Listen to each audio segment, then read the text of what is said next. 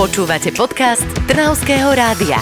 Jeden podcast, pestrý obsah. Trnavské rádio. Zo štúdia Trnavského rádia sa vám prihovárame s ďalším podcastom, v ktorom mapujeme známu aj menej populárnu históriu Trnavského kraja. Karin Talajková a Kamila Pánisová sa rozprávajú s kunzistoričkou Emíliou Valechovičovou. Emily, ahoj. Ahojte. Dnes začneme v rovine predstavivosti. Zavrite oči a predstavte si, sme v 19. storočí. Žena v kroji za sebou ťahá vozík, ale neobyčajný dedinský fúrik. Je to tak povediac rikša a na nej sedí elegantný pán v klobuku. Ich destinácia Piešťanské kúpele. Karina, ale nepíšeme tu predsa žiadny sci-fi román, ale hovoríme o skutočnej histórii. Tak, Emily, prečo spomíname vlastne Piešťany? Takúto zaujímavú e, kuriozitu, ako je vozík s dvoma kolesami, drevenou alebo plechovou kabínou, no pretože sa bavíme práve o období polovice 19. storočia a v Piešťanoch práve veľmi typickým e, povolaním alebo teda spôsobom privyrobenia si obyvateľov a to je vlastne infanterista, človek, ktorý ťaha práve túto rikšu. Je to taká veľmi zaujímavé povolanie, ktoré sa na Slovensku objavuje iba v Piešťanoch aj napriek tomu, že sme tu už v polovici 19. storočia mali približne 120 kúpelov, tak len práve v Piešťanoch bol využívaný tento spôsob dopravy a to práve teda tá infanteristika. Eh, je to vlastne spôsob, akým sa návštevníci alebo teda rekreanti v Piešťanoch presúvali k termálnym kúpelom. E, je to obdobie, kedy vlastní piešťanské prámene ešte e, baron e, Erdedy a mm, kúpele síce sú známe už vo svete, ale chýbajú tu ubytovacie kapacity a tie sa nachádzajú až za kúpeľným ostrovom, pomerne ďaleko pre peších rekreantov a v časti Teplice, čo sú vlastne súčasné Piešťany. A odtiaľ sa teda museli dostávať hostia kúpeľného mesta do kúpeľov pomocou buď e, svojich vlastných nôh, alebo teda tejto zaujímavej dopravy. Mne tak napadlo, dnes, keď ideme do Piešťa napríklad vlakom, tak tiež ideme veľmi dlhý čas do centra. Ale ty hovoríš o tom, že vlastne išli z iných častí do iných častí, tak povediať. Stále sa bavíme vlastne iba o priestore e, súčasných Piešťan a kúpeľného ostrova tým, že teda ak si vieme predstaviť, tak e, ten kúpeľný ostrov, ako poznáme dneska, bol vybudovaný až na začiatku 20. storočia a to vďaka podnikateľskej vízie rodiny Winterovcov, čo bola vlastne židovská rodina maďarského pôvodu, ktorá si od Erdediovcov prenajala práve tieto kúpele a ďalej ich zvelaďovala, tak práve vďaka Winterovcom vznikli hotely v tej časti kúpeľného ostrova, ako napríklad veľmi známy hotel Terma Palace, ktorý bol postavený na kúpeloch Irma a práve tieto kúpele Irma boli používané aj v minulosti a veľmi navštevované, ale teda v okolí nebol hotel. A vzhľadom na to, že práve táto termálna voda v Piešťanoch pomáha ľuďom, ktorí majú problémy s pohybovým aparátom, tak bolo pre nich potrebné nájsť nejaký spôsob, akým by boli presúvaní aj teda ťažko chorí ľudia od týchto kúpelov do hotela a najbližší hotel, ktorý v tom čase v Piešťanoch bol, alebo teda v okolí kúpelov bol uh, tzv. kursalón, ho poznáme a je to vlastne hotel, na, kde bol predtým hostinec a nachádza sa až za kúpeľným ostrovom, teda v súčasných Piešťanoch. Čiže tá trasa bola pre imobilných ľudí pomerne ďaleká a preto sa rozmýšľalo nad tým, akým spôsobom by sa mohli pohybovať. A na to teda uh, RDD prišiel s nápadom, inšpiroval sa vo Francúzsku, možno v Taliansku, to presne nevieme odkiaľ, práve týmto spôsobom prepraví spôsobom infanteristov. To znamená, že boli platení ľudia za to, že prevážali v takých kabinkách uzatvorených práve týchto hostí kúpelov. Zároveň to pomáhalo aj ľuďom v prípade zlého počasia, alebo teda ten prestup medzi teplými kúpeľmi a studeným počasím určite by návštevníkom neprospieval. Takže boli e, oslovení či už chudobní obyvateľia e, Piešťan, alebo teda samotní rolníci, aby vykonávali túto činnosť a takýmto spôsobom si privyrábali. No a potom v neskoršom období, to už sa bavíme teda o druhej polovice 19. storočia, táto činnosť vykonávali skôr ženy alebo aj deti, ktoré teda takto pomáhali chudobnejším rodinám si privyrobiť. A samozrejme nebolo to veľmi uh, ľahká práca, pretože vtedy ešte neboli vybudované ani cesty, ani chodníky, čiže či už chodili po bahnitých cestách, prípade nepriaznivého daždivého počasia alebo teda po kameňoch. Museli tento vozík ťahať buď jeden, dve osoby, ale keď išlo o deti aj viacej ľudí, aby teda dokázali toho jedného človeka prepraviť. Táto kabinka bola uspôsobená pre ľudí, ktorí tam mali pro, problém s pohybom, čiže bol vo vnútri v tej kabinke taký bubon, kde si mohli nohy vyložiť a tak ďalej, čiže celé to bolo veľmi pohodlné pre dotyčného človeka, preto aj e, vlastne tieto voziky boli prístupné hlavne pre tých bohatších, čiže ak prišiel sa do kúpeľov liečiť niekto chudobnejší, tak musel využiť e, skôr teda tie svoje, aj keď nie zdravé nohy na presun. Čiže bola to skôr taká záležitosť pre bohatších, preto aj samotný kursalón alebo tie hotely, ktoré, hostince, ktoré predtým v tom 19.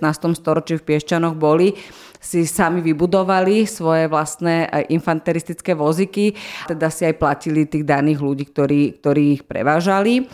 Zo začiatku 20. storočia máme už aj jak spísané nejaké také poznatky alebo teda skúsenosti daných infanteristov, ktorí hovorili o tom, že to naozaj bola veľmi náročná práca, pretože najlepší zárobok mali v čase nepriaznivého počasia, čiže keď bol dážď a ak museli naozaj s tými kolesami sa pohybovať cez bahnitú zem, tak to bolo pre nich veľmi náročné a niekoľkokrát teda museli aj túto cestu absolvovať do kúpelov a do hotela a späť. Zastavila by som sa pri tom samotnom pojme, že infanterista, pretože mnohí ho možno počujú poprvýkrát. Aký je jeho pôvod? Infanterista je z vojenskej terminológie a znamená pešiak, čiže je to práve ten človek, ktorý, to, eh, ktorý peši musí vykonávať túto ťažkú prácu. Boli tieto voziky infanteristov aj nejako označované? Tieto voziky boli uh, majetkom daného hotela, takže boli označené podľa toho hotela, čiže aj ten samotný rekreant nemohol nastúpiť do hoci ktorého vozíka a teda máme aj zachovaný jeden takýto vozík, dá sa teda vidieť aj na vlastné oči v Balneologickom múzeu v Piešťanoch a patril práve e, hotelu Kursalon, ktorý som spomínala ako taký najznámejší v tom 19. storočí.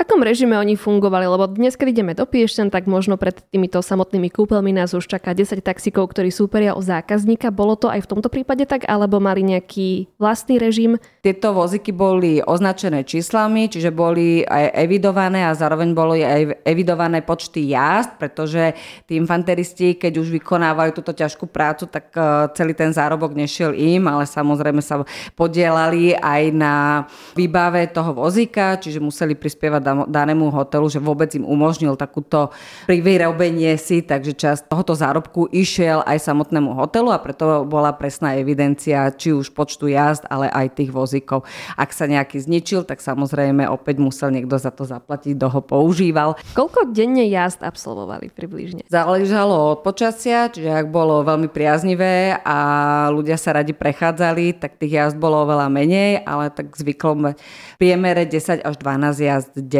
musel absolvovať ten daný človek peši. Táto práca bola typická pre Piešťany v období 19.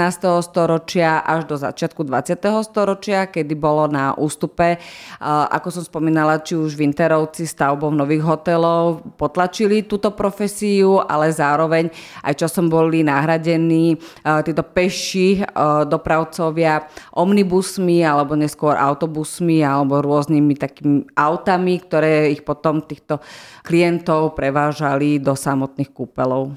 Aj vieme, že koľko za to vlastne boli platení? Toto nebol taký klasický plat, ako si vieme predstaviť, že by z toho niekto vedel žiť celý rok. Od začiatku vlastne bolo to povolanie bráne ako pri vyrobenie si chudobných. To znamená, že tí ľudia mali normálnu klasickú prácu, či už rolníci na poliach a potom v čase, kedy nemali prácu na poli, tak vykonávali túto činnosť, alebo teda či už ženy alebo deti skôr prispievali iba do domácnosti.